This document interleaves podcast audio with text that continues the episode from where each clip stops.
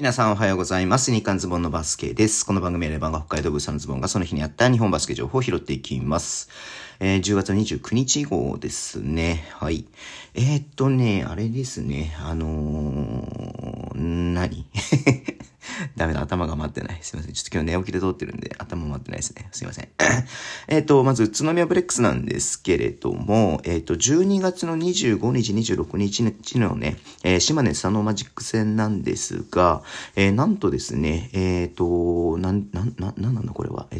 内閣官房新型コロナウイルス感染症対策推進委員会の主導で行われるワクチン検査パッケージ技術実証を実施しますということで、ですね、まあ、要は、今まで 50% でね、お客さん入れてたじゃないですか。うん、もちろんね、同様に一応 50% でやるんですけれども、その取り組み対象エリアっていうのを作って、そこは 100% で、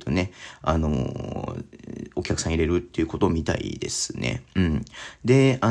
一応そこの 100% の対象の席に関しては、ワクチン接種済みの証明書か、PCR 検査で陰性であることを証明している提示が必要になる当日ねっていうことみたいなんで、だからまあこれ、技術実証なんで、まあその、実験的な部分があるのかなというふうに思うんですけれども、もしこれでね、なんかその大きな問題が起きなければ今後、100% 販売して、陰性の証明か、PCR 検査でね、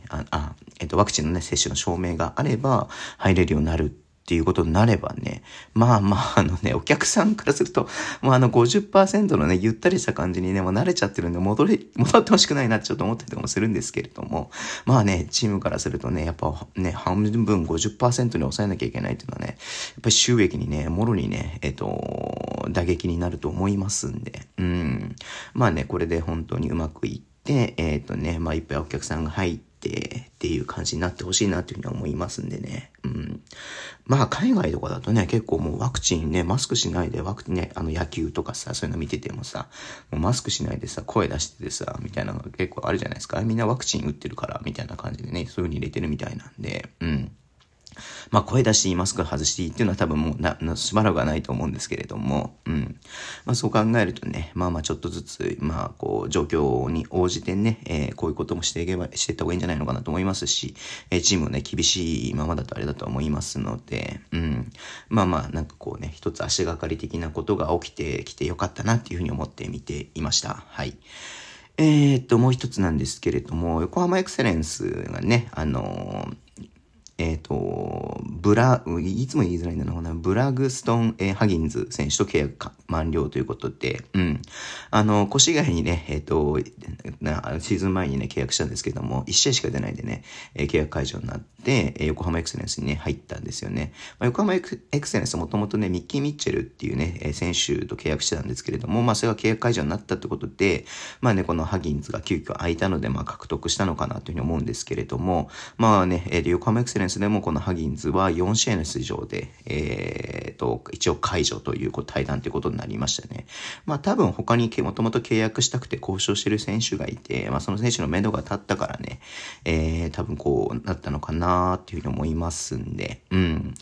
平均 14.3 得点、4試合でね、横浜エクセレンスで。もちろん外国籍としてね、全く手取れないわけではないですけれども、めちゃめちゃ活躍したかったらそういうわけでもない。うん。でもね、重要だよね。14点取れればね、うん、そういったことなのかなと思いますけども、今後のね、横浜エクセレンス、ちょっとね、今のところ、B3 リーグでね、調子が良くないので、うん、今後のね、動向をね、ちょっと見たいなっていうふうに思っています。はい。そんな感じで簡単ですけどもね、終わりにしたいと思います。Twitter でね、主に情報発信します。YouTube もやっています。ラジオトークのアプリで聞いてる方は、ハートボタンを押してください。では、天皇杯だね、う